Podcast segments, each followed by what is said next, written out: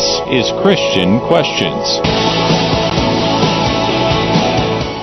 Spencer Johnson once said, Integrity is telling myself the truth, and honesty is telling the truth to other people.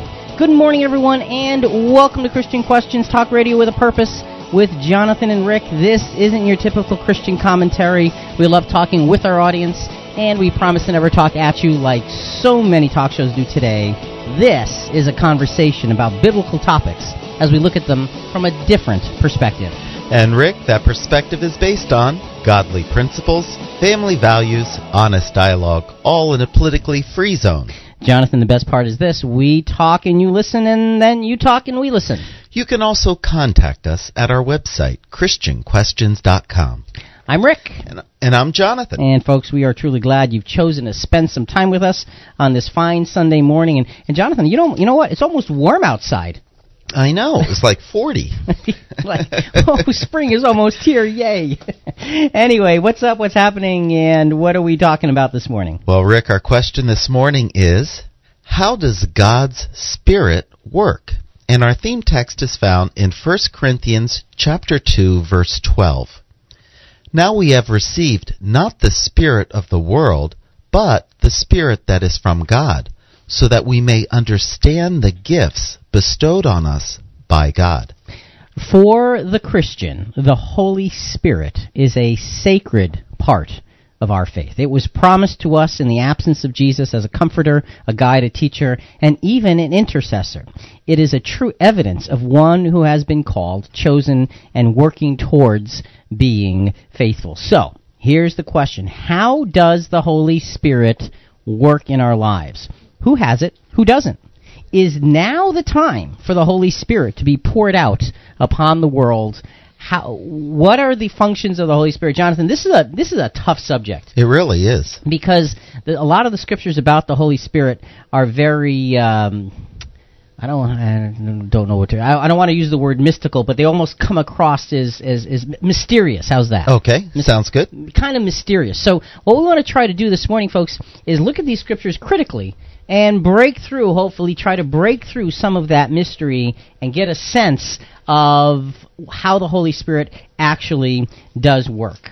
And our first our first approach to the to the to the God's Spirit, Jonathan, is going to be to look at the first scripture uh, that uses God's Spirit in the entire Bible. And it's interesting because it is right at the very beginning. So uh, let's go to that scripture, Genesis 1. In the beginning, God created the heavens and the earth. The earth was formless and void, and darkness was over the surface of the deep.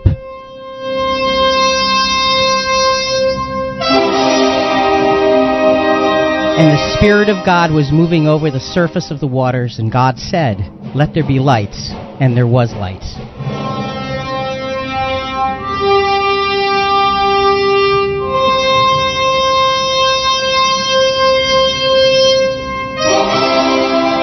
God saw the light that it was good, and God separated the light from the darkness, and God called the light day, the darkness he called night.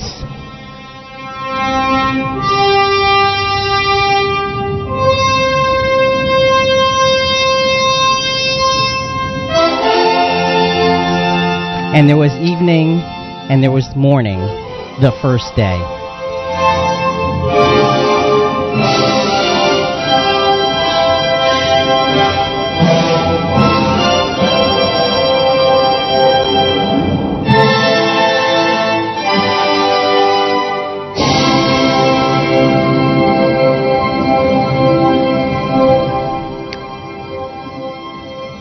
So, Jonathan, we just had to be a little bit dramatic. I couldn't resist. That was great. I couldn't resist. And uh, it's interesting because the very first introduction of God's Spirit is in the second verse of the entire Bible. That is neat. So I never knew that. Well, and, and you think about it, and it makes perfect sense. And, and as we try to figure out and understand what God's Spirit is, uh, this is a good way to do it. You start at the very beginning. So the word for Spirit here, what what's the word? Because this is kind of interesting. It is, Rick. It's wind. Uh, by resemblance, breath, uh, sensible or even violent like an exhale, an exhale or exhalation. Okay, so the, the, the sense behind it is kind of like wind. So, so something like powerful but unseen. Right. Okay, Good. that- that- that's that- a good way to explain it. So that's the Old Testament word that is actually used for spirit. It actually does mean wind or breath, and, and, and you, you get a sense of something that, that has the ability to move things. hmm Right. Okay. Um, in the New Testament, the phrase Holy Ghost or Holy Spirit is always derived from two very specific words, always without exception. The first is the word for holy. What what is what what is holy? Sacred, pure, morally blameless, or religious, ceremonial, or consecrated. So holy is what we think holy is. You know, sacred, set apart. We always use the uh, the term sanctification Mhm. or sanctify and to be set apart For holy service. right Sure. for holy service. So holy has that sense to it. And the word for spirit in the New Testament, what that actually mean? It's a current of air, a breath, a blast, or a breeze.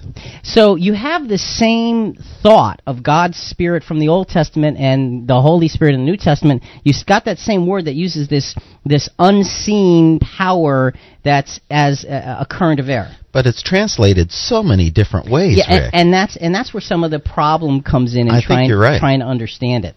So we want to get into what it actually means when it says the Spirit of God was moving over the face of the waters. What was that? That was moving over the face of the waters. When when the scriptures say that you know we are begotten of the God's Spirit, what is that? How does that work? What does it mean? What doesn't it mean? Those are the questions we want to get into this morning. So, uh, folks, it should be interesting because uh, we may have a slightly different perspective on this than a lot of you, and uh, that's why we do a call-in program. So, if you you're hearing something, you say, "Hmm, where did you get that from?" Let us know. Give us a call at eight six six nine eight five four two five five, toll free. 866-985 all. We're live Sunday mornings from 7 to 9, and, and that means we're on right now. And Jonathan, you have, you have a major announcement. That's right, Rick. I do. And think about this. You can now carry around Rick and Jonathan right in your pocket. Now, I don't know if everybody would want to necessarily do that, but if they want to, they can. How is it they can do that? We are thrilled to introduce the launch of the new Christian Questions app for Apple and Android smartphones and tablets. So we have an app. That's right. Whew. This is a must to have for our listeners because it offers the following advantages. Now, folks, listen to this. There's some very important things here. First, uh, click Listen Live and hear the program uh, live wherever you are every Sunday morning, as well as the CQ Daily weekend weekly broadcast, uh, which is normally not available o- except only in the Florida market, and that's from 2:30 to 3 p.m. Monday through Friday. So five days a week, we have a broadcast on in Orlando, Florida at this point, and you can hear that on the app if you get this Christian Questions app. That's right. You can call into the live program directly from the app by clicking a button. Okay. How cool is so that? it'll dial for you. and all the previous programs are archived, so just click on a title or subject matter and bring the Bible study with you wherever you go. okay, so you get archives as well as live. And you can click right into our Facebook page and communicate with us and more. Just download the app to your Apple and Android phone or tablet. So you can find this new app on iTunes or Google Play and simply search for Christian Questions. That's it. It's cool. I've had a lot of uh, folks tell me that they really, really, really. As a matter of fact, they they got this app up and running before I even knew about it. and I was at that conference last weekend. Yes. And uh, there were some coming up to me saying, "Wow, your app is really cool." And I said, well, "What, What- app?" what app? so it's it's awesome. Christian questions. Yes, there's an app for that. Jonathan Rick in your back pocket. Yeah, there's an app for that. Eh, be careful on that, but. anyway, we'll be talking about that as the program goes on, so folks do check it out. It's really quite exciting. Um, Jonathan, let's get back to our subject matter. Um, and and we are talking about the Spirit of God. We, in Genesis one, the Spirit of God moves on the surface of the waters, and of course the the creation process starts. The root word for spirit, uh, and there. You, you talked about in the New Testament the word for spirit is current of air or breath. Mhm. Well, the root word um, and kind of so we're taking a further step backwards to just get a sense of what it comes from. It's very similar, Rick. It means to breathe hard, a breeze, or blow. Okay, and let's take a look at a couple of scriptures that actually use um, that root word. And the rain descended, and the floods came, and the winds blew, and beat upon the house, and it fell not, for it was founded upon a rock. So again, this is not the word that's used for spirit, but it's the word that it comes from.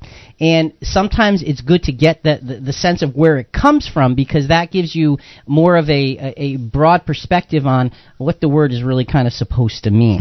So it talks about the wind blowing in that in that scripture. John three uh, eight is another interesting scripture on that. The wind bloweth where it listeneth, and thou hearest the sound thereof, but canst not tell whence it cometh, and whither it goeth. So is every one that is born of the Spirit. Now here's the interesting thing, Jonathan. In this particular scripture, where it says the wind hmm bloweth, wind is the actual word for spirit. Right. Just like spirit, it's translated spirit at the end of the verse. hmm So it's the exact same word. Word for bloweth is the root word. Oh, okay, so Okay. they're right next to each other. Yeah, the wind bloweth. Right, and, and you know what? This is a good a, a good example of why you want to get CQ Rewind the full edition. Because all of this is going to be plain and on paper, and you say, well, what are they talking about? Well, just look at it. CQ Rewind the full edition. Sign up for it at ChristianQuestions.com. Uh, it's exclusively available there, and it's a free service, isn't it? It is no obligation. So make sure you, you, we, we, we take care of that, folks. That's on, on your list of things to do. List of things to do based on Sunday morning's broadcast. Get the app. Sign up for CQ Rewind the full edition. Just two things. That's all. And Rick, in this scripture, also in John three eight, the last word, "born of the Spirit," is that true word for spirit, Right. just like the wind at the very beginning of the scripture. So we get a sense that the Spirit of God is, um, in a most literal sense, a sacred blast or breath or an unseen, powerful, moving force. Again, a little bit mysterious, if you will, eh, because when when you're dealing with things from the standpoint of spirituality, there's always going to be some mystery because we look. It- it's unseen. Right, right, and and we don't know exactly all of the details. You know, like when we talk about angels and things like that, and you know, we talk about cherubim and seraphim, and uh, we're talking in, in areas that we're just we're we're basically ignorant when you think about it. It's so true. And so what we're trying to do is based on scripture understand things that are higher because the Holy Spirit is a very integral part of our lives as Christians. It's supposed to be because that's what Jesus said. So, because we understand the sacredness to be from God, you know, holy really does mean sacred. It would not be unreasonable to label the Holy Spirit as the sacred power and influence of God. Again, by pure definition of what the words are. That makes sense. Okay, so it that, that now you can say that well that's just that's an assumption and sure sure that might be but it seems to be a reasonable assumption. So because just as the wind has power which itself is unseen but its results are obvious, so God's influence is exactly the same way. That's a good point. It itself is unseen, yet God's influence is undeniable. You look at the creation uh, effect, the Spirit of God moved on the face of the waters, and boy, something happened. For sure. Okay? So, now the question is does the definition fit all of the things that the Holy Spirit is said to do? Because there is a litany of description of the Holy Spirit in the New Testament. And Rick, it is translated ghost, spirit, spirit of the Lord, spirit of truth, spirit of Christ, human spirit, evil spirit, spirit generally, um, in so many ways. Yeah, so that word for spirit you're Yeah, talking about. yeah. So that same word is used in a lot of different applications. Exactly. See, there's an app for that too. so the whole point of this is what is the Holy Spirit? How does it work? And how can we better understand it so we know what we're dealing with? This is Christian Questions. I'm Jonathan here with Rick. Our subject this morning How does God's Spirit work? Coming up, how does God's Spirit prophesy? How does it speak? Wait, does it speak? Is it in our mind? That's next.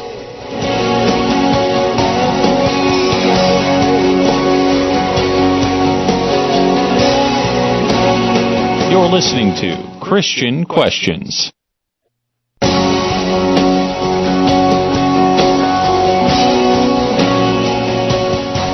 Welcome back. This is Christian Questions. I'm Jonathan here with Rick. Our subject this morning How does God's Spirit work? To be a part of our program, call toll free 866 985 4255. That's 866 985 4 all. We're live Sunday mornings from 7 to 9. That means we're on right now, and our website, ChristianQuestions.com. And Jonathan, uh, the big news this morning is uh, Christian Questions has an app. Yes, we do. And you know what else we have? What do we have? We have our official app tester sitting right here in the studio with us. Jewel, your wife is sitting there. She's behind a microphone. So, Jewel, how does it work? Tell us. Well, it's very exciting. Um, you go into Christian Questions um, in your app store, and I believe it's under Christian Questions Podcast, and you just download that. And this is so exciting. On their homepage, it's either archives or listen live. Just push the little button, and you're listening live to Christian Questions. It's so much easier than other ways that I've had to do it before, like if I've been out of town and I've had my phone or my. And and what if you want to call in? all you have to do is go to the at the bottom where it says more, click more, and there's a call in. You hit the button, and it immediately connects you to the station when when they're broadcasting. When we're broadcasting. Yeah, you don't want to call in when we're not broadcasting. No. 'cause it's not going to work. But, all right. so easy. So easy. So our official app tester gave it a thumbs up, a two thumbs up from Jewel. All right then. Um, all right, Jonathan. Let's get back to our subject, folks. Check that out. Christian Questions app available on iTunes and Google Play for iPhones and Android phones. Uh, the the spirit. How did does it how does it prophesy? Does it prophesy? Does it speak? Uh, what is it? How does it work? A great place to go is to find out how Jesus explained it and then how Jesus' explanation of the Spirit actually came to be. So we're going to go to John 16, 5 to 11, because this is Jesus explaining things. But now I go my way unto him that sent me, and not one from among you questioneth me, Whither goest thou? But because these things I have told you, sorrow hath filled your heart. But I, the truth, am telling you, it is profitable for you that I depart. For if I should not depart, the advocate would in no wise come unto you. But if I go, I will send him unto you. Okay, so Jesus is talking. This is the, the, the, the night before his crucifixion. He's talking to his, his closest followers, and he's saying, Look, I'm leaving. Yes, I'm leaving, but I'm sending this comforter to you. And then Jesus gives a little bit of a prophecy about what the comforter is actually going to do. And having come, he will reprove the world concerning sin and concerning righteousness and concerning judgment. Concerning sin, indeed, because they are not believing on me, but concerning righteousness, because unto the Father I go my way, and no longer do you behold me. And concerning judgment, because the ruler of this world hath been judged. Okay, so Jesus essentially says that, yes, I'm going away and the Comforter is coming and the Comforter is the, the Holy Spirit. And he says, here's what the Comforter is going to do. The Comforter is going to reprove the world. So you, know you, say, well, how is that going to happen? Is there is there going to be some special event where the Comforter is is standing on a stage reproving the world concerning sin, righteousness, and judgment? How does that actually happen? And I think the best way to figure out the answer is, uh, you know, there's a logical connection here, Jonathan. We take the Holy Spirit and Jesus describing it coming. Mhm. Well, when did the Holy Spirit come? The day of Pentecost. So it would make sense to look at that day and see what happened on that particular day. And do we see a reproving?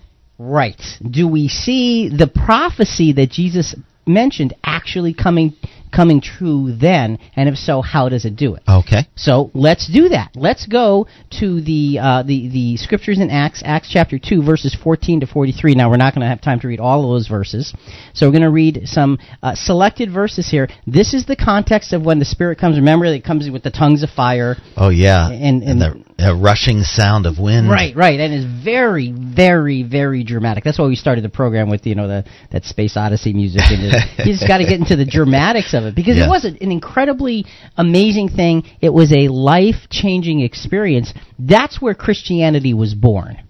Good point. Okay, that's where Christianity was born. So let's see what happens. The Spirit comes, and remember, the Apostle Peter stands up. And he's trying to explain what's going right, on. because right? now these these guys are all speaking in different languages, and they're communicating with people they wouldn't have been able to communicate and, with. and the audience thought maybe they're drunk. Right. What's going on here? Right. So the apostle Peter stands up, and here's what happens.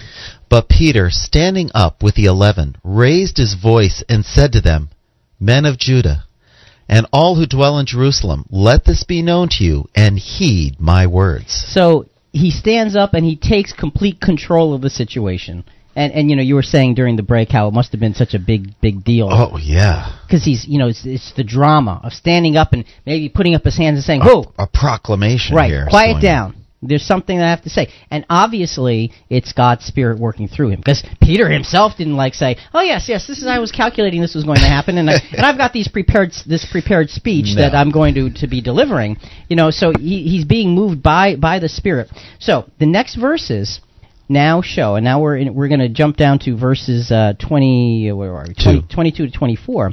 These next verses are going to show the Spirit reproving or convicting the world of sin because they don't believe. Listen to the words of Peter and see how they fit the prophecy of Jesus. Men of Israel, hear these words Jesus of Nazareth, a man attested by God to you by miracles, wonders, and signs, which God did through him in your midst, as you yourselves also know, him being delivered by the determined purpose and foreknowledge of God, you have taken by lawless hands, have crucified and put to death, whom God raised up, having loosed the pains of death, because it was not possible that he should be held by it. So the Apostle Peter is saying to the audience there, uh, Jesus has been delivered. You have taken him by lawless hands and crucified him and put put him to death.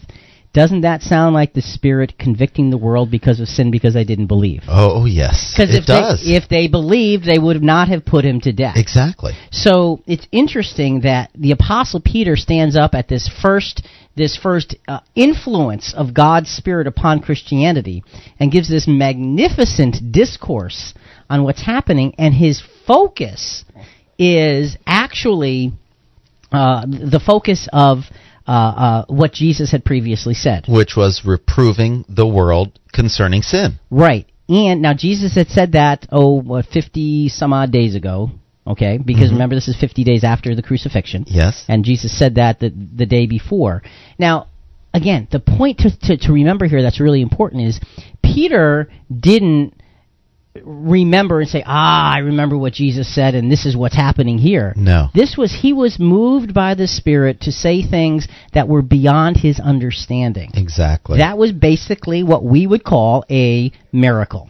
Yes. This, this, this influx of the Spirit with the tongues of fire, a very miraculous circumstance. So it's very exciting to see that. So you see the first, the first leg of that prophecy fulfilled in, in verses 22 to 24. Now the next verses show the Spirit reproving or convicting the world of righteousness by the raising of Jesus to power with the Father. 30 verses, we're going to jump down to verses 32 to 33. This Jesus God has raised up, of which we are all witnesses. Therefore, being exalted to the right hand of God, and having received from the Father the promise of the Holy Spirit, he poured out this which you now see and hear. See, and so Peter is acknowledging the fact that here, this is as a result of the Holy Spirit, and that's why you're seeing and hearing what you're seeing and hearing. He's, basically saying, look, guys, this is a paraphrase. guys, look, it's not me. You're seeing God's absolute power working through me in this particular experience. And, and, this, when, when you see that, Jonathan, and you realize that this is following exactly what Jesus said. See, the righteousness comes because Jesus is exalted. So he, he's reproving the world of righteousness because Jesus was faithful. And as a result of Jesus' faithfulness, now the Spirit can be uh, proclaimed throughout the world to say, look, there's something happening here that never happened before. The interesting thing is just a, just a quick sidelight before we continue is that God's Spirit had influence on other people before this. Oh, that's true. Good but, point. But it was a different kind of an influence. so, like the prophets of old Yes. had God's Spirit. Because they wrote things that a lot of times they didn't understand. sure. Like Daniel, you know, Yeah. when we when we talked about the prophecies of Daniel, Daniel was writing down things that he didn't understand. He wanted to know the answers, and God allowed him to write it the things down without knowing the answers. So it's kind of an interesting thing here. Well, if you have a thought on the question, how does God's Spirit work, give us a call at 866 985 4255. That's 866 985 4 all. We're live Sunday mornings from 7 to 9. That means we're on right now. And our website, ChristianQuestions.com. And don't forget to down- download the CQ app. That's right. We have an app. You can take Jonathan and Rick around with you and carry us in your pocket. Uh, I kind of wonder about that, but hey, you know. And uh, it's available for iPhones and Android phones. Uh, you can get it at Google Google Play or iTunes. Free app. Try it out. It's really, really cool. That's not a scriptural s- phrase, but it is really cool. Okay. All right, let's continue here, Jonathan. The next verses. Now we've seen the first two pieces of that prophecy of Jesus uh, being spoken by the apostle Peter. The next verses show the Spirit reproving or convicting the world of judgment because the ruler of this world is judged. For David did not ascend into the heavens, but he himself, the Lord said to my Lord, Sit at my right hand, till I make your enemies your footstool.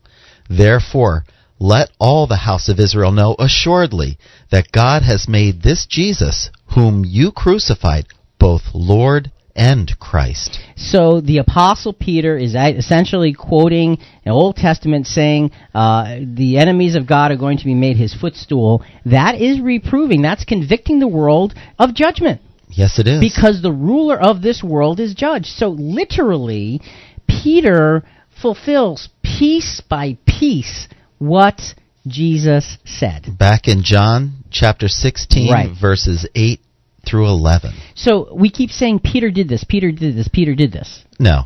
God did this through Peter. And that's exactly the point. So how did the Spirit do all of these things? Well, through the words and explanations of the Apostle Peter regarding the events and prophecies. This gives us a huge, huge clue as to how the Spirit, the power and influence of God was going to be working in the Christian age. See, here's the thing, Jonathan. If this is a template, what this tells us is that the Spirit works through the hearts and the minds and the words and the actions of those that are begotten of the Spirit. Okay. The Spirit does not have. Now, now, now, folks, I'm going to say something here. You might say, wait a minute, but just hear us out. The Spirit does not have an external voice of its own. It is the power and influence of God expressed through prophecy or a begotten one. Someone that is spirit begotten, someone that's striving to be Christ like. Or the Spirit's voice, quote unquote, is expressed through prophecy. Okay, good point. Even though, so that's not a that's God's will. Right. It's not a Okay. literal, not literal spoken words, but it's Right. written words. Good, good. of of God. So that's how we think the act, actually the Spirit does its communicating. Now, as a sidelight to all of this, Jonathan, I want to go to a soundbite uh, from the science of thought and intuition because what we're going to find as we go through this study is that the idea of thought and intuition is a very important side discussion to have in understanding actually how the Holy Spirit works. The commander explained that he had arrived to the scene of a small and seemingly insignificant kitchen fire. He had the men enter the building and begin spraying water onto the fire from the living room, but, quote, the fire just roared back at them. After multiple attempts to extinguish the fire had been met without success, the commander was confused. Why wasn't the water putting out the fire? Then, according to the commander, his sixth sense kicked in, and he immediately became very concerned about the situation. The commander ordered all of his men to quickly exit the house, despite not actually understanding why he was feeling so alarmed. Moments later, the entire living room floor collapsed. Had the firefighters stayed in the living room and continued to spray water into the kitchen, they might have been seriously injured or even killed. So that's a true to life experience of a of a fire chief uh, battling a fire. He feels like something is wrong. How did he know? Well, and, and that's the point. He did it, it, something just wasn't right, so he says everybody out of here. So he's, his instinct takes over, and he says everybody out of here, and he probably ended up saving the lives of all of his men who were fighting this this particular fire. So he had this intuition, if you will, Something wasn't right. right, and he knew it. And Ba- based on what? His experience. Well, and that's the point. It's based on it's based on his personal uh, experience as a longtime firefighter. Okay. And we're going to get into the rest of the story in in the next segment. But the point is that part of understanding how the spirit works, God's spirit, is understanding how the human spirit works because there are some very distinct similarities between the two. You're listening to Christian Questions. I'm Jonathan here with Rick. Our subject this morning How does God's Spirit work? Coming up. So, if the Holy Spirit does not have a voice, then how does it teach us and tell us what to do? That's next.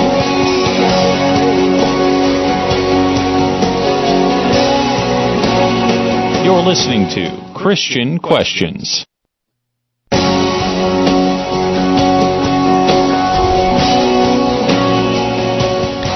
Welcome back. This is Christian Questions. I'm Jonathan here with Rick. Our subject this morning How does God's Spirit work? To be a part of our program, call toll free 866 985 4255.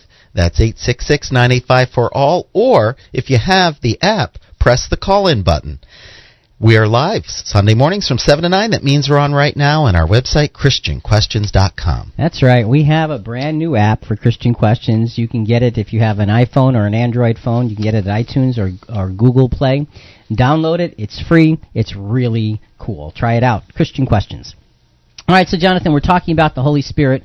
And in the last segment, it was very important establishment of how the Holy Spirit would work. And I think that really does set a template for us to look at what to expect from the Spirit. Mm-hmm. What we saw is the Spirit working through the Apostle Peter to actually fulfill a prophecy that Jesus had given 51 days before. Now, he was a witness to that prophecy. Yes, he was. He heard the input. He may not have remembered it right at five minutes after he heard it, but somehow God's power in the way he explained things about this Holy Spirit, this miraculous thing going on. He brought out things that actually fulfilled everything Jesus said. And so the apostle Peter had some background. That's what you're he saying. He did. He had some input right. beforehand. He had a limited background, but yeah. he didn't. I mean, he was very articulate, far beyond what oh. he, he was capable. Oh, absolutely. And that's what was the miracle of the Spirit. Now, at the end of the last segment, we we, we played a uh, a soundbite from the Science of Thought and Intuition about a fire chief whose basically whose intuition um, saved potentially saved his men from either injury or even death. Mm-hmm. Let's just finish up that story because the concept of human intuition and the human spirit helps us to actually understand how the Holy Spirit works. As it turned out, the living room collapsed because the main fire was actually located in the basement of the house and not in the kitchen, directly beneath the spot the commander and his men had been standing. This fact explains the ineffectiveness of the water, it explains the extreme heat and the low noise level. However, the commander did not know any of these facts at the time. But he did know that the situation did not quite feel right, and his intuition helped him identify a rather serious problem. Klein explains his interpretation of the commander's thought process. Quote, the whole pattern did not fit right. The commander's expectations were violated, and he realized that he did not quite know what was going on. That was why he ordered his men out of the building. The commander's experience had provided him with a firm set of patterns. He was accustomed to sizing up a situation by having it match one of those patterns. So, there, Jonathan, you get a sense that because of his vast experience, mm-hmm. he was able to clearly put things in perspective, and he saved lives as, re- as a result. By saying something's wrong here is just not right. Right. So that's human intuition. And as we develop the program, the idea of human intuition and the human spirit and, and, and human experience tells us that when we have experience in something over time, we develop a sense for it that is beyond what somebody else who's just looking at at something would have. If if I was standing there trying to fight that fire, I wouldn't have said, "Hey, everybody, get out of here! Something's wrong." Right. I would have said, "More water, more water." Exactly. because I wouldn't know. So there's a big, big difference between the two. So let's get started. Be- before we go to the phones, Jonathan, let's just open up this next section of trying to understand how the Spirit works. Luke twelve twelve is an interesting scripture. For the Holy Spirit will teach you in that very hour what you ought to say. So, what does that mean? Well, it did for Peter. Yes, it did. Now, I mean, is it like you're sitting in a classroom and you're taking notes on, on how you're going to know? I mean, what does that actually mean? We're going to get to the answer on that. Let's go to the phones first. All right, well, we have Julius from Connecticut. Good morning, Julius, and welcome to Christian Questions. Gentlemen, this has to be one of the uh, uh, top topics. Sure. Oh golly, what a, what a subject! You know uh, uh, uh, that scripture you mentioned in Genesis one, uh, chapter one, Yes. uh, two and three. There, uh, you know, I, sometimes I say, which there's got to be a scripture that's uh, you know uh, number one, number two. You know, out of, out of ten, pick a scripture out of ten. Uh, to me, that has to be one of them because Jehovah God introduces Himself to the planet. That's the way I look at it, anyway. Okay, so the Holy Spirit, uh, it's it's not a person because if he were a person, you know, uh, Joel two twenty eight, uh, God says, uh, "I will pour my spirit upon all flesh." A person wouldn't go individually to, uh, you know, to each person. It's an influence. It's the wind is a, is a great description of it. Now, uh, where do we find peace in our society filled with dissension and turmoil? Uh, there is no peace because God is absent. His influence is absent. And a couple of scriptures uh, as I leave you. As many as are led by the Spirit of God are the children of God. That's Romans 8:14. And number 2, blessed are the peacemakers, for they shall be called the children of God. That's Matthew 5:9. Thank you and God bless. Thank you, Julius. Appreciate your call. Good day. Bye-bye. Uh, So Julius is is is basically saying that the Holy Spirit, you know, really is the power and influence of God. And he said something interesting because we asked the question earlier, you know, is now the time for God's Spirit to be poured out upon the world? And he asked the question, well, is there peace in the world? No. And the answer, no, right? The answer is no. That's what you.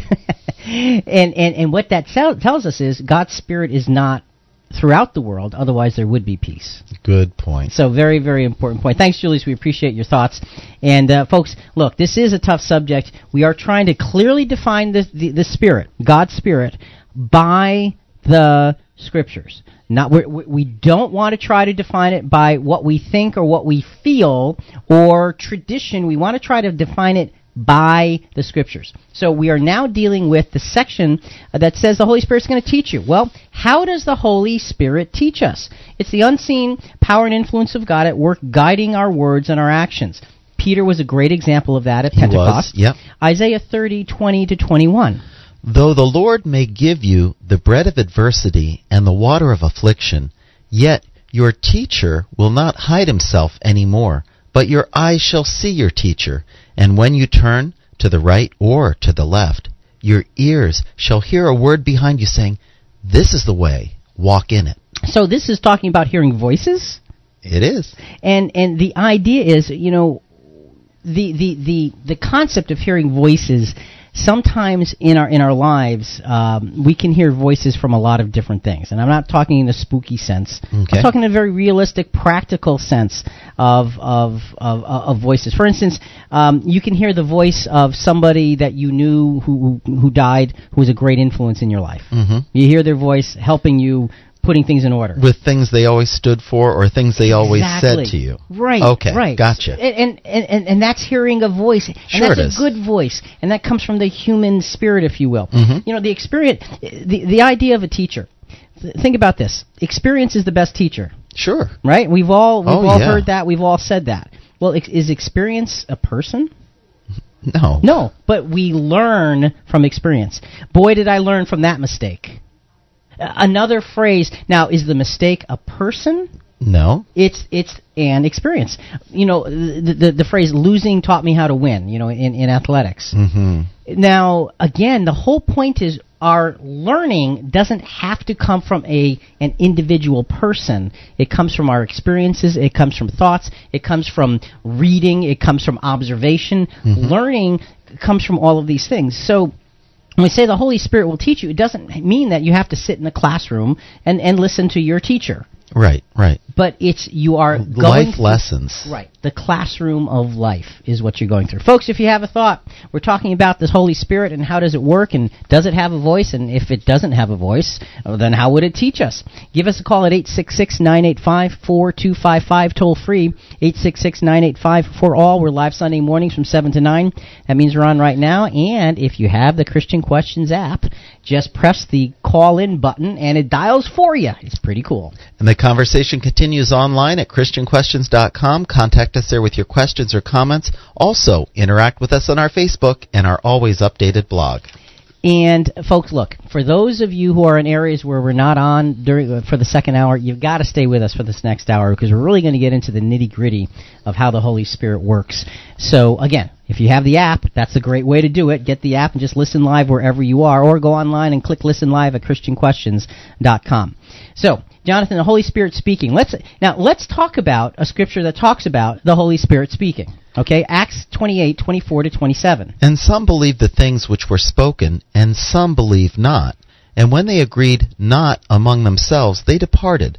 After that, Paul had spoken one word, Will spake the Holy Ghost by Esaias the prophet unto our father. So, well spake the Holy Spirit by Isaiah, by Isaiah.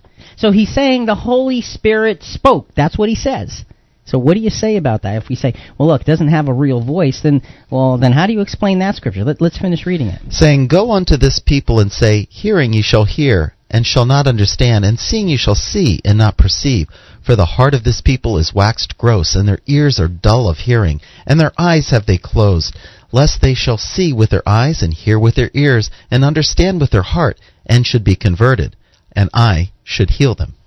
So that's what he says the Holy Spirit said. He spoke through writings, through Isaiah. So, and, and here's the way Isaiah defines who was doing the talking. Isaiah 6, 8 through 11, we're just going to just read the first part. Also I heard the voice of the Lord Okay, say- okay. saying, The voice of who? The Lord, Okay. Saying, Whom shall I send, and who will go for us? So then you've got that whole scripture quoted in Acts. So when it says the Holy Spirit spoke by Isaiah, Isaiah says it was the voice of the Lord. Yes. Okay. So, and Isaiah recorded that voice and wrote it down. So we hear the voice of God Through his word. through the writing that Isaiah, and that's how it teaches us. See, it, it's an incredible thing. Um, you know, just just another thing about experience, you know, teaching us and so forth. Uh, Julie, our, our chief rewinder, Mhm. uh, she was helping me with a with a uh, an audio visual uh, presentation. And uh, it was it was supposed to be a very sensitive, dramatic uh, presentation on the voice of Jesus, and so she chose this particular font uh, to to put the words on the on the PowerPoint thing. And I asked her, I said, well, "Why did you choose that font?" And her words to me were, "Well, it spoke to me." And I'll never forget it because I mean the, the font didn't have a little voice saying, "Oh, pick me, pick me," but she saw it and it moved her. And that's the same kind of teaching that we can get from God's Spirit. So when we see how teaching works in our lives, it's it's everywhere. It is. And it's not limited. And I guess that's the thing um, that that's important here. We're not going to have a lot of time to get into this, but the Holy Spirit testifies as well, uh, and it says so in Hebrews 10, 15 to 18. The Holy Spirit also testifies to us about this. First, he says, This is the covenant I will make with them after the time, says the Lord. I will put my laws in their hearts. I will write them on their minds. Then he adds, Then sins and law, lawless acts I will remember no more. And where there have been forgotten, there is no longer any sacrifice for sin. So in Hebrews, and we believe the Apostle Paul wrote Hebrews, he's saying the Holy Spirit testifies about this. And when you think about it, you think, okay, well, who's giving the testimony? God. And how do you know?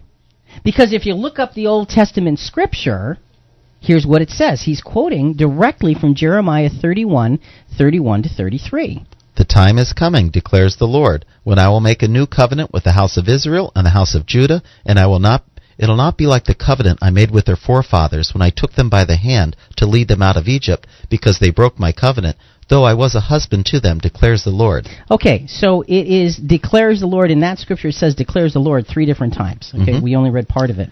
So it gives us a sense that when the Holy Spirit is speaking, and you look at the reference to the Old Testament, it specifically says this is the voice of God. A written record. Right. So it was the voice of God to the prophet who wrote it down, so therefore the voice of God can teach us through the written record. Written records of events can serve as actual testimonies of truth.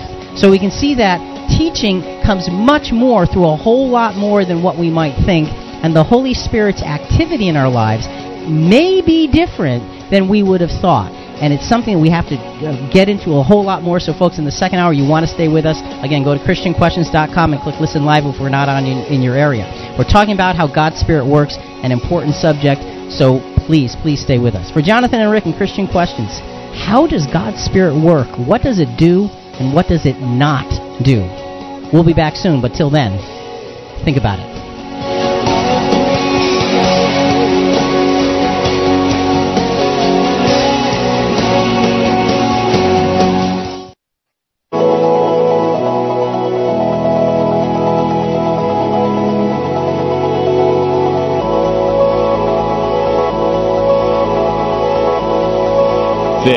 Is Christian Questions.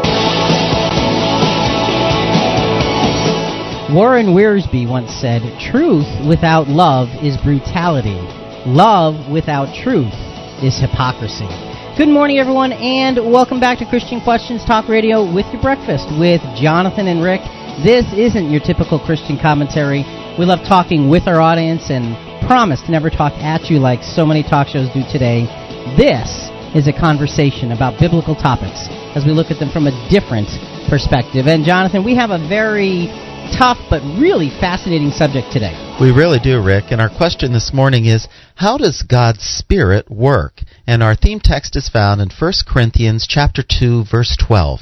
Now we have received not the spirit of the world, but the spirit that is from God, so that we may understand the gifts bestowed on us by God. So in the first hour, we were talking about uh, the, God's Spirit and, and, and really the, the definition of Holy Spirit is sort of a a a, um, a sanctified power, a sanctified influence, because the word for spirit literally means breath or wind. That's right. And, and when you think about that, and you think, well, you know, how how how can that be? You think about the power of a tornado or a hurricane, Mm-hmm. and it's amazing how wind can have such an amazing uh, ability to to move things, to break them into pieces. But it's unseen. That wind is and, unseen. and that's the point. The only reason you see a tornado is because of the dust that kicks up. right. So it's interesting that that's the that's the actual word for spirit. So in this segment, what we want to look at is the question: Is the Holy Spirit like other spirits in the Scriptures? And, and there's lots of other spirits mentioned. What are they? How do they work? And all of that. That's what we want to get into with this. But Jonathan, before we get started with all of this, we have an app.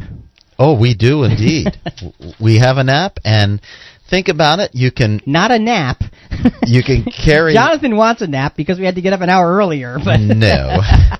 You can now carry Rick and Jonathan around in your pocket. Woohoo! We are thrilled to introduce the launch of the new CQ app for Apple and Android smartphones and tablets. This is a must have for our listeners because it offers the following advantages. First, click Listen Live and hear the program live wherever you are every Sunday morning, as well as CQ Daily, uh, the weekday broadcasts in Orlando, Florida, um, and that's between 2:30 and 3 p.m. And you can call in live on the program directly from your app by just clicking a button. All the previous programs are archived, so you can just click on a title or subject matter and bring the Bible study with you wherever you go. And you can click right into Facebook uh, and and join us on Facebook. And uh, there's so much more. Um, just download the app uh, from your Apple or Android phone or tablet. So it comes from iTunes or Google Play. Those are the two places the app is available right now. We're working on actually developing the app even further and further availability as well. But it's very cool. We've gotten nothing but really, really good, good response and reports from it. Uh, Jonathan, one of the things we've talked about, we talked about in the first hour, was the the concept of human intuition Mm-hmm. and how that is a sort of a template for understanding the concept of God's Spirit. Let's go to a a um, a TED talk by Patrick, and boy, I don't even know how to pronounce his last name. Patrick, I apologize. Patrick Schweiferdegger. I don't know. That's really wrong. Sorry, Patrick. anyway, he's talking about learned intuition and talking about chessboard memory. Adriaan de Groot was famous for doing a series of studies in the 1940s, 50s, and 60s around the game of chess. And in one study in particular, he had chess novices and chess masters involved, and in both cases they were shown a chessboard of a chess game halfway in progress, but they were only allowed to see that chessboard for five seconds. Then the curtain went down, and they got a fresh board, and they had to recreate what they saw. And the chess novices, this was a this was really a difficult task. And they got on average four or five, maybe six pieces right. After that, they couldn't remember anymore. But of course, for the chess masters, this was easy because they had the familiarity. They could chunk the information down. They saw the storyline of the game in progress. They saw the strategy of both sides. So for them, it was very easy to recreate what they saw. So when we look at, at that, and say, well, what has that got to do with the Holy Spirit? The answer is nothing directly, but everything indirectly. Okay, and, and what I mean by that is, uh, we look at the Holy Spirit as the unseen power and influence of God. It teaches us, it gives us gifts, it moves us to action.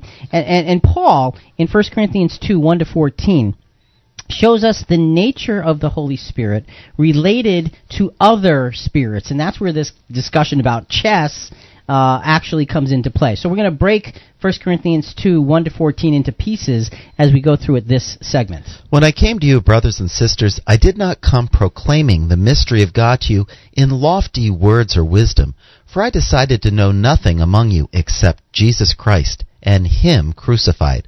I came to you in weakness and in fear and in much trembling. So the Apostle Paul has set the stage. Now, understand the Corinthian church at that time was really messed up.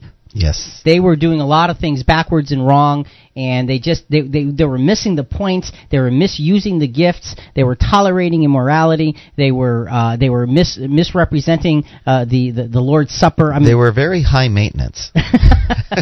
yeah, and they were they were a problem child. Yeah, For, yeah. for the apostle. So he is writing First Corinthians to essentially, um, in a very nice way, yell at them about these different things so they could straighten themselves out. Mm-hmm. Now the good news is, by the time Second Corinthians comes around, they've really worked on straightening things out. Yes. Okay, but here he's he's sort of setting the stage uh, to to let them know that look, when I came to you, I was I was giving you God's word. I was giving you purity. He, so he's setting this is this is what you received. So now let, let's continue in these verses. My speech and my proclamation were not with plausible words of wisdom, but with a demonstration of the Spirit and of power, so that your faith might rest not on human wisdom, but on the power of God. So now uh, in in verse four, the spirit and power of God are clearly God's spirit and His power. That's right. Okay. Now here's the question: Is one is the spirit an entity and the other power a characteristic, or are they both characteristics? The, and and you know, say, well, why are you asking that question? Because according to the way the word for spirit is used, it it, it definitely leans toward uh, something uh, that that's that's that's a part of something else, but not its own individuality. Doesn't have its own individuality. Okay. Now, how, why do we say that? Well, let's go further because now he's talking. He introduces the spirit and power of God, and now God, uh, Paul is going to explain God's wisdom and how it's applied. But, but just listen to the the words that the apostle uses. Yet among the mature we do speak wisdom, though it is not a wisdom of this age or of the rulers of this age who are doomed to perish, but we speak God's wisdom, secret and hidden, which God declared before the ages for our glory. None of the rulers of this age understood this, for if they had, they would not have crucified the Lord of glory. But, as it is written, what no eye has seen, nor ear heard, nor the human heart conceived, what God has prepared for those who love him. So he's dis- making a distinction between the wisdom and plan of God versus the wisdom and planning of mankind. Right. Big difference. Right. But now now understand there is there is wisdom and there is thought on the part of mankind. And so that's where the comparisons are going to come into play. Now obviously the wisdom of mankind has can't hold a candle to the wisdom and plan of God. Right. But he's he's going to be using the two as as a comparison one uh, to the other. So now Paul is going to get into explaining God's spirit. And as and, and folks as Jonathan reads through this next uh, set of scriptures, take very clear notice as to what the spirit is likened to, what it's compared to. These things God has revealed to us through the Spirit. For the Spirit searches everything, even the depths of God. For what human being knows what is truly human except the human spirit that is within? So also no one comprehends what is truly God's except the Spirit of God. So he likens the spirit of God To to us, to the the spirit of man. Right.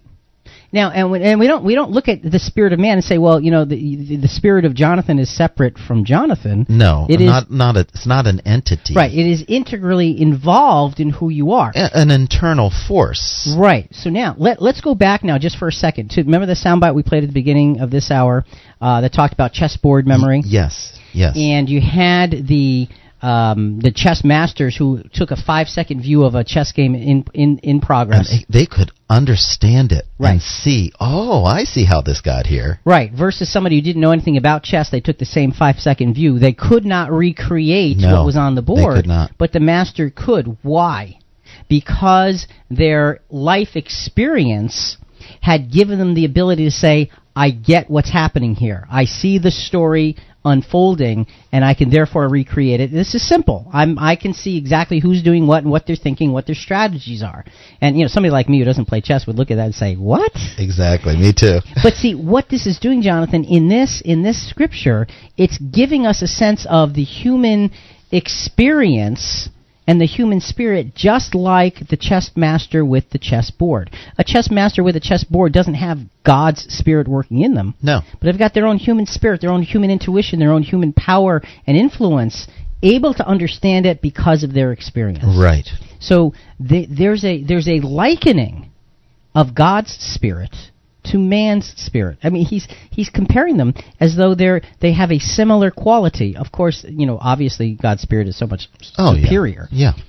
So now the apostle doesn't stop there. He, there's further comparison in verse 12. Now we have received not the Spirit of the world, but the Spirit that is from God, so that we may understand the gifts bestowed on us by God. So now in the previous verse it was comparing the spirit of God to the human spirit. hmm But now he's saying he's comparing the spirit of God to the spirit of the world. The world, the worldly spirit. Right. Now now what is the worldly spirit? Now both can be received in the same way, but no one believes that the spirit of the world is its own separate entity. No. The spirit of the world is the sense of what the world teaches and what the world brings us. Right. And so it's the power, it's the influence of the world. How many times, you know, when when, when you're you're talking about uh, educating children and you know you have to send them to school and then you get a little worried about sending them to school because there's going to be what out there? Influence. Right. There's Is what kind of influence? There's right. the question. And you say, "Oh, I don't want them exposed to that influence or that to that spirit or that, this spirit." So that's w- the, what the comparison is. So if we want to understand the Holy Spirit and how it works, I think it's important to understand it in the context that the apostle himself explains it to us. And and and it may be it may be a, a hard pill to, to, to swallow as, as you're listening to this, but I, we want to focus on the scriptures. The scriptures we believe give us the answers. Let's go to verses 13 and 14. And we speak of these things in words not taught by human wisdom, but taught by the Spirit, interpreting spiritual things to those who are spiritual. Those who are unspiritual do not receive the gifts of God's Spirit, for they are foolishness to them, and they are unable to understand them because they are spiritually discerned. So, verse 14 then uh, specifically speaks uh, of the gifts of God's Spirit, the influence and power, and not the gifts of another entity, but these gifts come directly from God because His influence is upon us. So, is it reasonable to assume that God's Spirit works in a similar fashion to the human spirit or the spirit of the world? And you say, well, well, wait a minute, they're different. Yes, they're different, but they're they're they're they fit into the same type of category. Especially the way the Apostle Paul described it. And, and that's really the key, is the Apostle Paul in 1 Corinthians 2, 1 to 14 really gives us a very strong working definition of what God's Holy Spirit is and the, the, way we can begin to understand it by understanding the human spirit, human intuition, human experience, worldly spirit, and things of that nature. This is Christian Questions. I'm Jonathan here with Rick. Our subject this morning How does God's Spirit work? Coming up. So, if the Holy Spirit is not a person or a spirit being, how do we explain this one? The Bible says that the Holy Spirit has an opinion. That's next.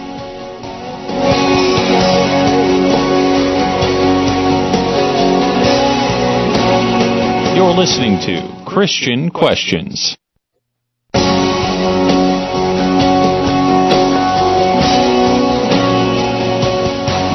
Welcome back. This is Christian Questions. I'm Jonathan here with Rick. Our subject this morning How does God's Spirit work? To be a part of our program, call toll free 866 985 4255. That's 866 985 for all. Or you could go to our app and uh, click the call in button and you can reach us instantly. Uh, we are live Sunday mornings from 7 to 9. That means we're on right now on our website, ChristianQuestions.com. That's right. Christian Questions now has an app. That means you can carry Jonathan and Rick around in your pocket. Um, yeah. and that is available uh, for um, iPhones and Android phones. You can get it at iTunes or Google Play and uh, free app, and it's got they're, they're developing it even further than just the basics of listening live and so forth and so on, and listening to archives. But it's a really cool app. Go get it now. It's obviously it's free because everything we do here is free. That's right. It's CQ Rewind Full Edition. Free service. We want you to have it in terms of Bible study. Uh, Jonathan, let's go back before we get into the Holy Spirit having an opinion and how do we understand and explain that. Um, let's go back to Patrick Schwerdtfeger, who gave this TED talk. Good job. Uh, yeah, I don't think so. I'm sorry, Patrick. I really am. Uh, and again, talking about learning intu- intuition, experience, and expertise, because these are very important in understanding the human spirit, and that helps us to understand the Holy Spirit. And so, what we learn is that intuition, these intuitions, are in fact a combination of experience and expertise. When you have experience and expertise in a given area, these intuitions, these almost superhuman intuitions, come automatically. So the question is, what's the fastest way to get experience and expertise in a given setting? And the answer to that question is immersion. When you immerse yourself into something, you automatically get that experience and expertise much, much quicker. So intuitively, it makes a lot of sense that if you want to learn French, the best way to do that is to go to France and live there for a period of time. You would learn far more by living in France than by taking French lessons every week for months or even years. So he's talking about the concept of, of learned intuition, and it and it develops through experience uh, and uh, application. Sure, sure. So, and, and, here's the thing, Jonathan. I think that what, what that does, you know, because God's Spirit works with our spirit. Mm-hmm. And when you say, well, what does that mean? I think when you when you put together immersing yourself, because He said if you want to learn something, you immerse yourself in it. Right. If we immerse ourselves in Scripture studies and and trying to understand the Word of God, our actual human ability to comprehend that will will go up. Good point. And then it's that I think is where the Holy Spirit can absolutely elevate all of that. But the more we are immersed in the Word of God, the stronger influence God's Spirit will be upon us. That makes sense. And, and, I think that we have to understand that it works within the confines of our own spirit. Uh, now, l- let's talk about the, the, the, spirit having an opinion before we go to the phones. Acts 15, 28, and then Acts 16, 6. For it has seemed good to the Holy Spirit and to us to impose on you no further burden than these essentials.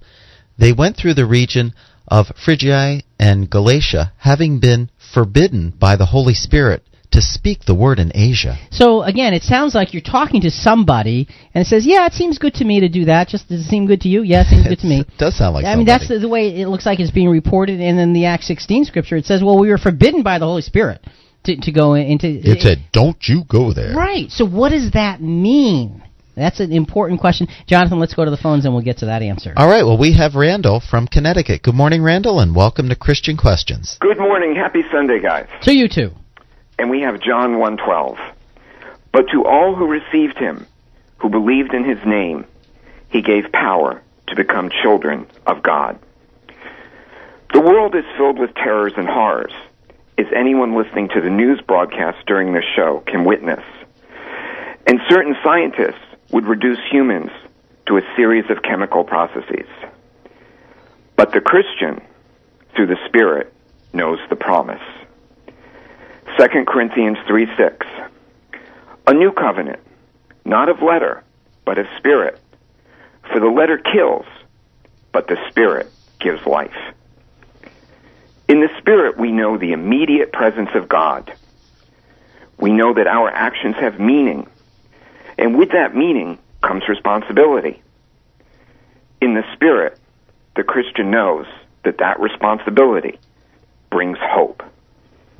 Ephesians 3:16 that you may be strengthened in your inner being with power through his spirit.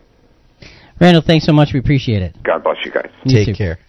And, and, you know the the idea is that God's spirit as a, as an influence in our lives is life changing. If we let it be, you know, God's spirit wouldn't, wouldn't come into our lives and sort of bull its way through to say, "Hey, I'm taking over here." That's not the way it works.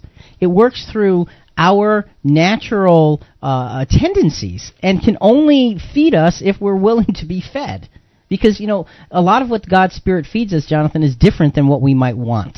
That's a good point. And again, it comes down to immersing yourself in, in, in, in spiritual things. So again, folks, if you have a thought, it's 866 985 4255. Toll free 866 985 all. We are live Sunday mornings from 7 to 9, and that means we're on right now. Out from the dark ages and into the light of today, join us 24 7 at ChristianQuestions.com.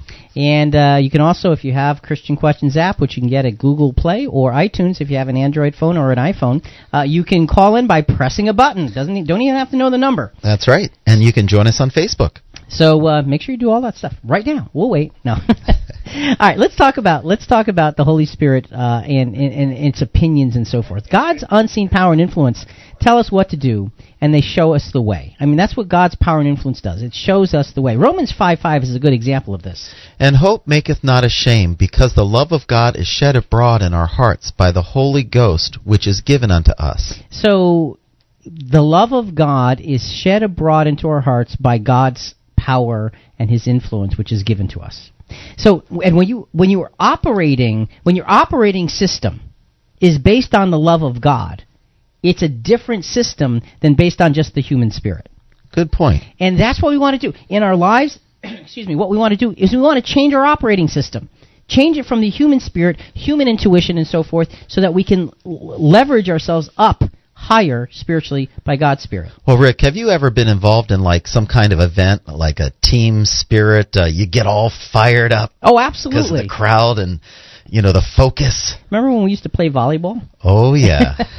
and, and, really, you know what happens is you, you get people together and they're and they're and they're competing, and you do you get this team spirit, and then you can start to do things that you normally couldn't do before. You're right. And and, and but see that gives us the same sense. Team spirit. What is it? It's not a person, it's a sense that happens as a result of the coming together of many, many different things. So when you know when we say that um, the, that, that the Holy Spirit had an opinion, I mean, does a team spirit have an opinion? Well- they want to win. Right.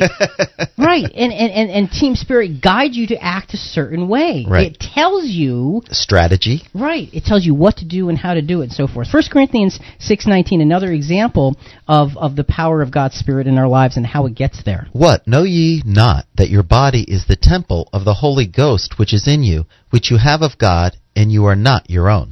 All right. So don't you know that your body is the temple of God's power?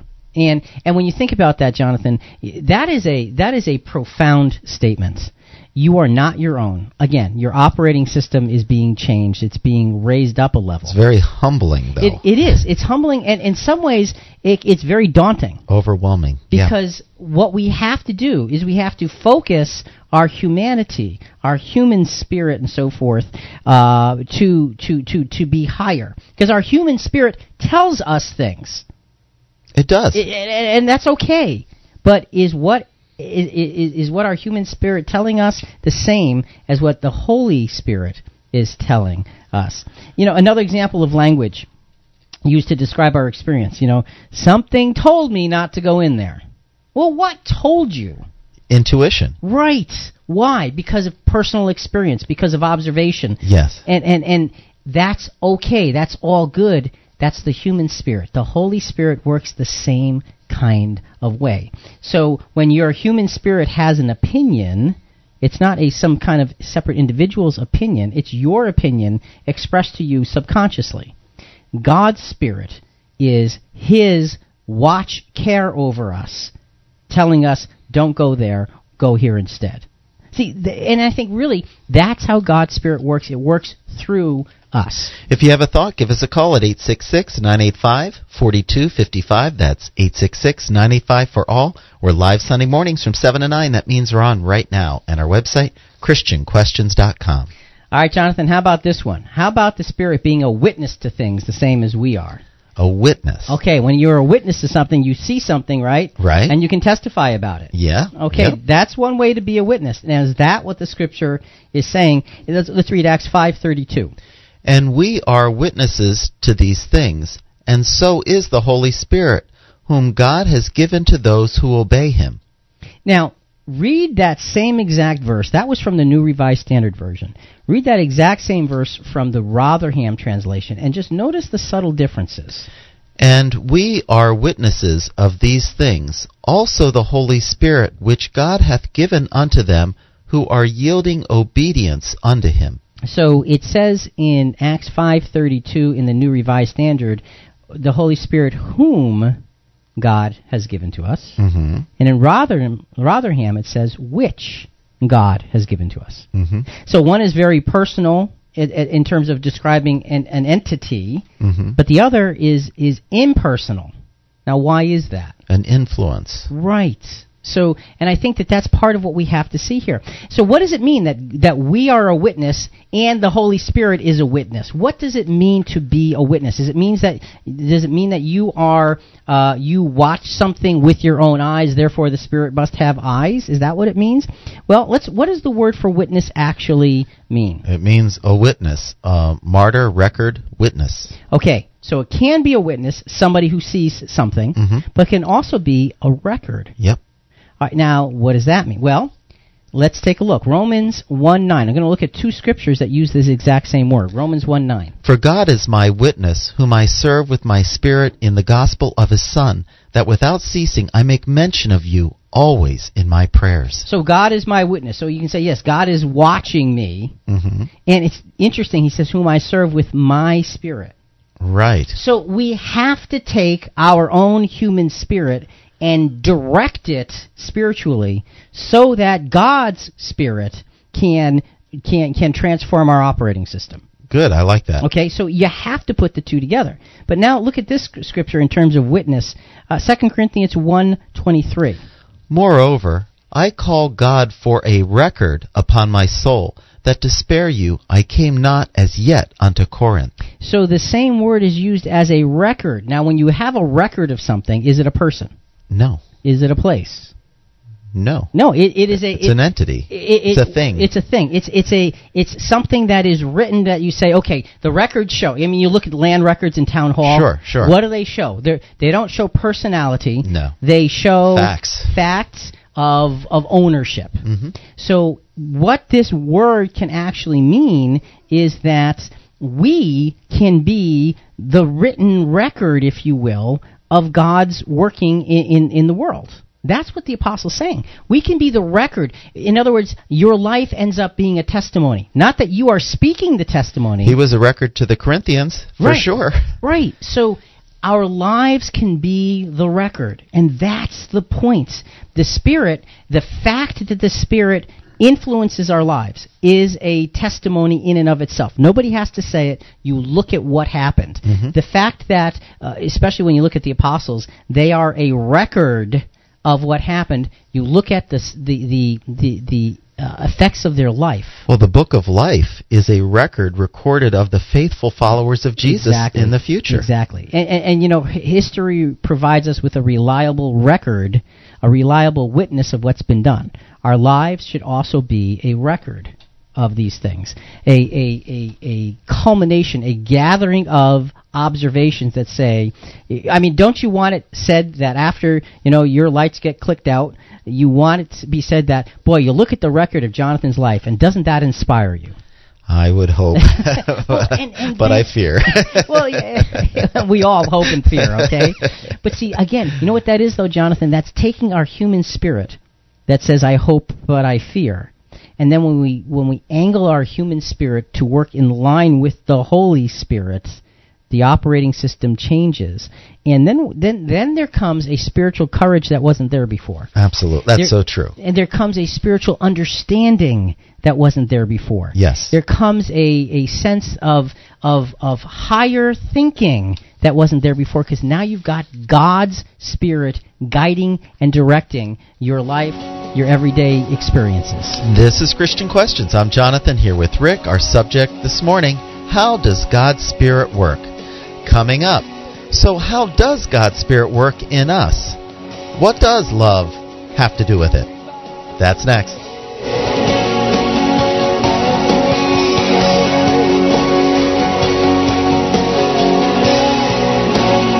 You're listening to Christian Questions.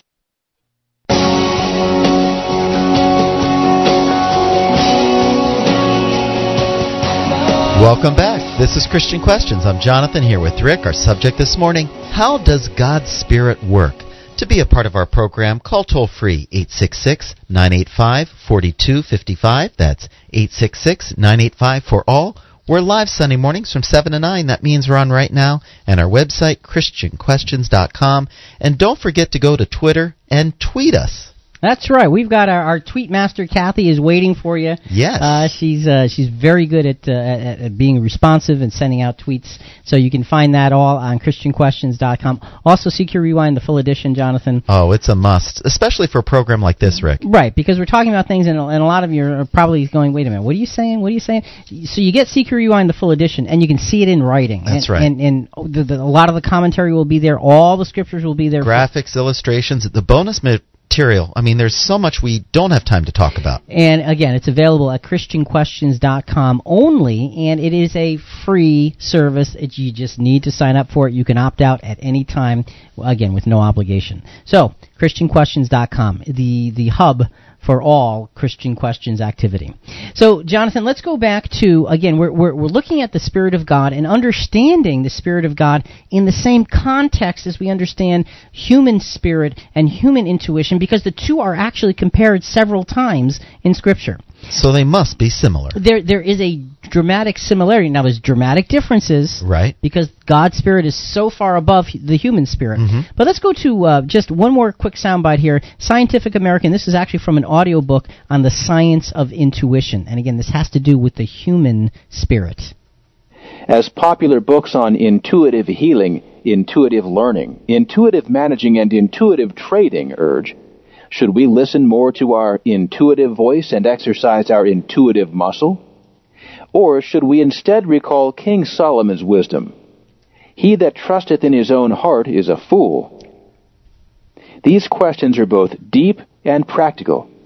They go to the heart of our understanding of the human mind, and the answers could provide a valuable guide in our everyday lives when we must decide whether to follow gut instinct or use evidence-based rationality.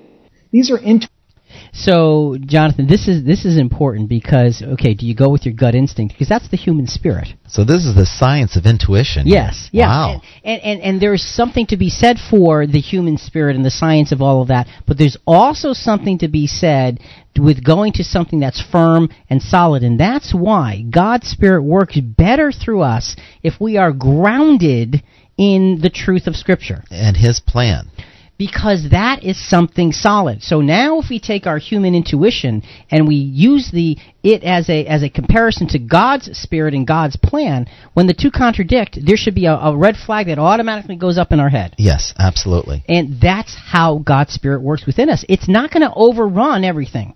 It's not going to miraculously change you. I mean, sorry to disappoint you on that, but there's no miraculous change. There is a process of change that helps us to grow into the spirit and out of the human thinking process. So, but the two have to work together. Again, folks, if you have a thought, now would be the time 866 985 4255, toll free 866 985 4 all. Jonathan, God's Spirit works in us because of our diligence, our observations, our testimonies, and our love. First John chapter four, verses one through sixteen. We'll take this these verses in pieces. Beloved, do not believe every spirit, but test the spirits to see whether they are from God. For many false prophets have gone out into the world. Okay, test. Do not believe every spirit. Test the spirits. Test the influences that come into your life. Are they in harmony with God's word Right. and his plan? If not, then the red flag. Right, and there, and we can't just say are they in harmony with how I feel about God's word and His plan. Right. But we gotta we gotta know it in order to be able to really truly test them. So this is important. False prophets uh, provide false influences. That's And you just got to be careful of those things. You know, and it reminds me of uh, of the movie, the old movie Star Wars. Mhm. You know, and, and Darth Vader is, is trying to capture Luke or or the the woman uh, Leia. I think it Princess Leia isn't that her name? Anyway, you know, he says the Force is strong in this one. You know, he's he's detecting a strong sense of something very powerful. People, when they get to know us, should get a sense, if we are truly Christian, that the Spirit is powerful in this one. There's something different about them. Right. And it comes uh, according to how you live and what you've immersed yourself into. So, 1 John 4, let's continue. By this you know the Spirit of God. Every spirit that confesses that Jesus Christ is come in the flesh is from God. And every spirit that does not confess Jesus is not from God.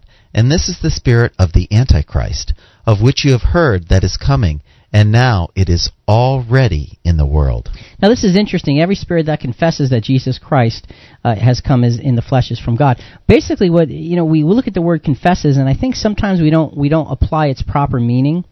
To confess is not just to say, "Oh, yeah, that's that's right," but it's to assent, to covenant, to acknowledge, to to be dedicated to that which you are saying. hmm And there's Interesting. a big difference. between- That is huge. and, and, and look, folks, you know, we get that from the idea that, you know, th- there's a lot of, uh, and and again, don't mean to step on toes, but a lot of folks who claim Christianity, in fact, are just Sunday go to meeting Christians. And the Christianity does not permeate the rest of their lives. And see, when you go, if you're a Sunday go to meeting Christian, but the rest of your life it does the Christianity doesn't matter, you are not confessing Jesus Christ because you are not covenanting to live in accordance with the way He wants us to live. Now you may be mouthing the words, but see see, see the difference. There's a big difference. And and so every ins- influence that confesses that that really really really is focused on Jesus being God's son it is an important place for us to start. Um, again, the spirit uh, of being against Christ, you know, talks about the Antichrist. yes. Uh, it's not a, a single individual, but the result of a momentum building towards a viewpoint. And we can see how the spirit of Antichrist has built throughout the Dark Ages Yes. and, and permeated and contaminated Christianity. It's not a person, it's an influence that contaminated uh, thousands of years of Christianity, unfortunately. Let, let's continue with 1 John. Little children, you are from God and have conquered them. For the one who is in you is greater than the one who is in the world. They are from the world, therefore what they say is from the world, and the world listens to them. This is huge. The one who is in you, you are from God, and the one who is in you, God Himself, is greater than the one who's in the world. The influence of the world. Right. So God is in us through His power, His blessing, and His influence because we're dedicated to Christ. Right. If we weren't, His power and influence would not be in us. Right. You know, in, the, in a scripture we read, I think in the last segment said, you know, you are the temple Of the living of God. the living God, you know, Yes. the temple of the Spirit. Yeah. I mean, a temple. What is a temple? A temple is a place where religion lives. A building. It, it, it, it, yeah. it can be it can be a building. It can be a, a just a place like paganism had quote temples on the high hills where they did all of their their services. That was sacred ground to them. That was like a temple. right. What that's saying is you are the sacred ground. Within your heart. And right. So if you have God's spirit, it is sacred ground. I mean, folks, you see how deep the power of the spirit is as a power and an influence uh, in our lives. Let, let's continue with 1 John chapter 4. We are from God. Whoever knows God listens to us, and whoever is not from God does not listen to us. From this we know the spirit of truth and the spirit of error. Okay, now right there, and and you know, just just as as you continue reading the scripture, it talks about the spirit of truth and the spirit of error. People or influences. Just just think about it. Beloved, let us love one another, because love is from God. Everyone who loves is born of God and knows God. Whoever does not love does not know God, for God is love. God's love was revealed among us in this way. God sent His only Son into the world so that we might live through Him. In this is love, not that we loved God, but that He loved us and sent His Son to be the atoning sacrifice for our sins. And I think you know at the at the end of the last segment you said what's love got to do with it? hmm This is what this is what love got to do with Everything. it. Right? Yes. Love God's love for us is the very basis, the very foundation of who and what we have the opportunity to become in our lives. The influences and source of truth and the influences and source of error are compared in this particular scripture. The spirit of truth, the spirit of error. error. hmm Now, it's not comparing a person to an influence. It's, it's influence to influence. It's a similar comparison. It is. And again, that's why we want to encourage you to get CQ Rewind the full edition because all of the scriptures are going to be written out for you. And take a look at how the Spirit, God's Spirit, the Holy Spirit, is defined in Scripture. Not defined in what we imagine it is, not defined according to tradition, but defined in Scripture. It's defined as this power and influence, and it's compared to the human spirit. It's compared to the spirit of truth, the spirit of error. It's compared to uh, Jesus' own spirit or the apostles' own spirit. There, there's lots of, of, of other comparisons that put it on to, help us understand the kind of thing uh, that it is. So God's love for us is the greatest evidence of the source of truth, as his love was driven by his plan for salvation, and of course the centerpiece of the plan is Jesus Christ. That's right. And him crucified and resurrected and the ransom price paid. or we would have no spirit of God. And that's the point. The influence of God comes to, to work in our lives. A, because of God's plan. B, if we're called. And then C, if we let it.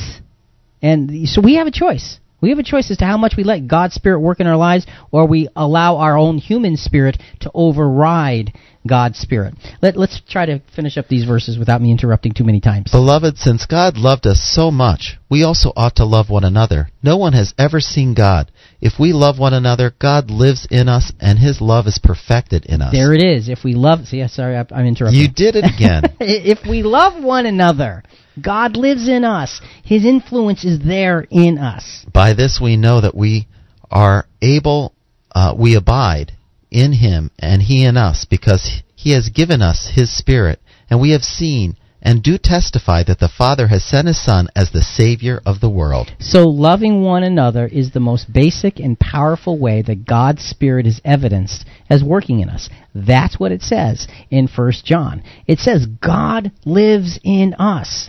Now, look, God Almighty doesn't have an apartment inside your heart. No. But God Almighty has His power and influence in your heart so he can actually guide and direct your life if you let him. It's you've, we've got to be willing to open the door to the power of the Spirit. And let's uh, finish up with verse uh, 15 and 16 of 1 John chapter 4. God abides in those who confess that Jesus is the Son of God, and they abide in God. So we have known and believed the love that God has for us. God is love, and those who abide in love abide in God, and God abides in them. So, how many times, you know, I love First John because it's all, especially chapter four, it's all about God's love, Yes. and it it it, intertwines God's love with God's spirit and God's uh, uh, power and ability to work in our lives. So we abide in God the same way that God abides in us. Now, think about that. And what, what does that mean? That's what the Scripture says. So we abide in God. Now, God abides in us how? By giving us His power and influence as a very real part of our internal working. hmm So that means that we can abide in God by giving our power and influence, uh, our, Our will. our- right, very best to Him. Yes. Think about it. It, it. We can do this. That's that's that's overwhelming when you think about that.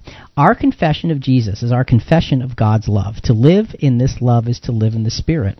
And again, to live in the Spirit is to walk each and every day by using what the Apostle Paul said. He remember he said, "My Spirit works with God's Spirit." That's right. we have to apply our humanness on its highest possible level so that we can be firmly entrenched in hearing what God's Spirit will tell us, in seeing how God's Spirit will lead us, so that we can live a life that is faithful unto death. Jonathan, that's what God's Spirit's all about. That's how it works in our lives. It's a power and it's an influence and it's a life changing experience if we let it be. Folks, we hope you've enjoyed being with us today. It has certainly been an interesting subject. We want to encourage you to get CQ Rewind the full edition. To get more on this, you can get it at ChristianQuestions.com. And don't forget, Christian Questions now has an app. It's available at iTunes and Google Play for iPhones and Android phones. Uh, more to come on that, obviously, next week. But till then, for Jonathan and Rick and Christian Questions, God's Spirit, the power and influence that will change your life. Till next week, think about it.